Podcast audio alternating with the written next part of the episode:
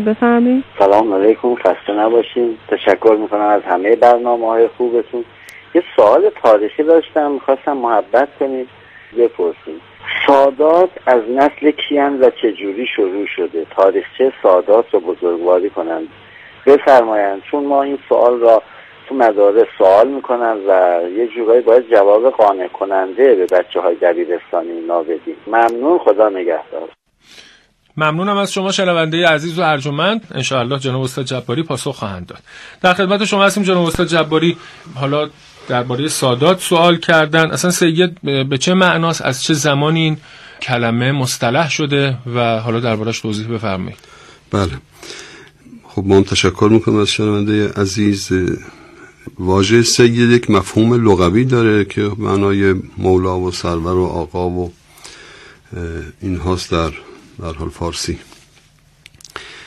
اما از نظر اصطلاحی وقتی سید گفته میشه باز یک مفهوم عام دارد و یک مفهوم خاص. در مفهوم عام معمولا سید به هر اون کسی گفته می شود که نسب به جناب هاشم جد رسول خدا صلی الله علیه و آله می‌بره. و لذا به این ترتیب تمامی کسانی که از نسل هاشم باقی ماندند اما از اونهایی که از نسل جناب ارز کنم که عبدالله باقی ماندن که رسول خدا صلی الله علیه و آله فرزند جناب عبدالله و سپس فاطمه سلام الله علیها و از طریق نسل فاطمه چون نسل پیامبر اکرم صرفا از طریق فاطمه سلام الله علیها بقا پیدا کرد و بله.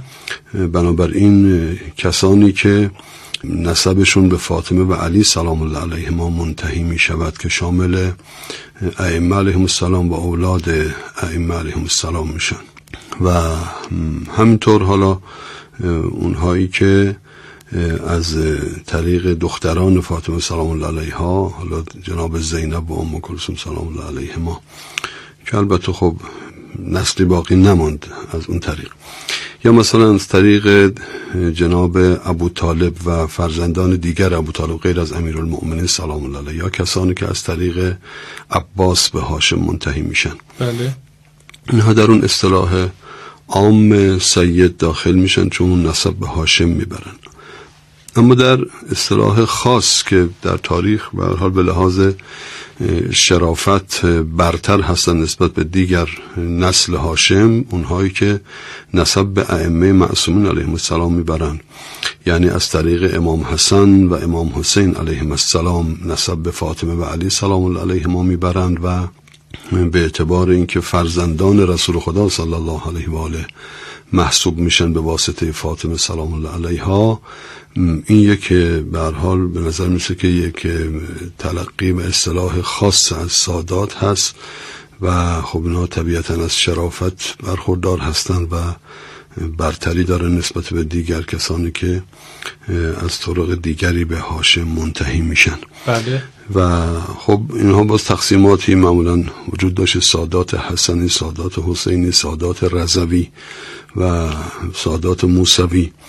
باز به اعتبار اینکه هرچند سادات رضوی که مثلا از طریق احمد ابن موسی مبرقع به امام جواد سلام الله علیه منتهی میشن و از اونجا به امام رضا به بعد طبیعتا اینها هم از نسل سادات حسینی هستند. اما به اعتبار اون امام نزدیکی که اینها بهش منتهی میشن معمولا نامگذاری شده یا سادات موسوی به همین اعتبار که از نسل امام کاظم سلام الله علیه به شمار میان.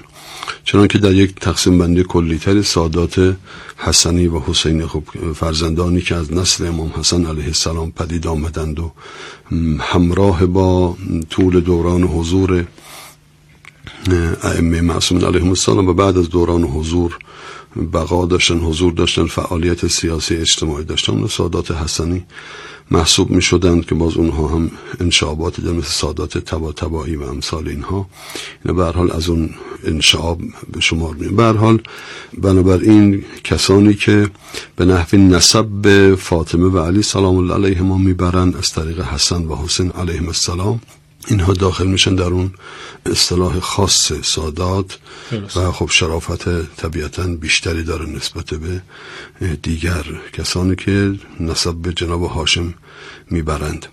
اما یک نکته دیگر هم ممکنه که مد نظر شنونده عزیز باشه و اون اینکه تاریخ استعمال واژه سادات درباره این بزرگواران قدر متیقن اونطور که از حال منابع تاریخی برمیاد در قرن چهارم مستعمل بوده. مثلا صاحب تاریخ قوم تعبیر سادات رو درباره از می‌کنم که کسانی که این چنین نسب به معصوم علیه السلام می‌برند به کار برده.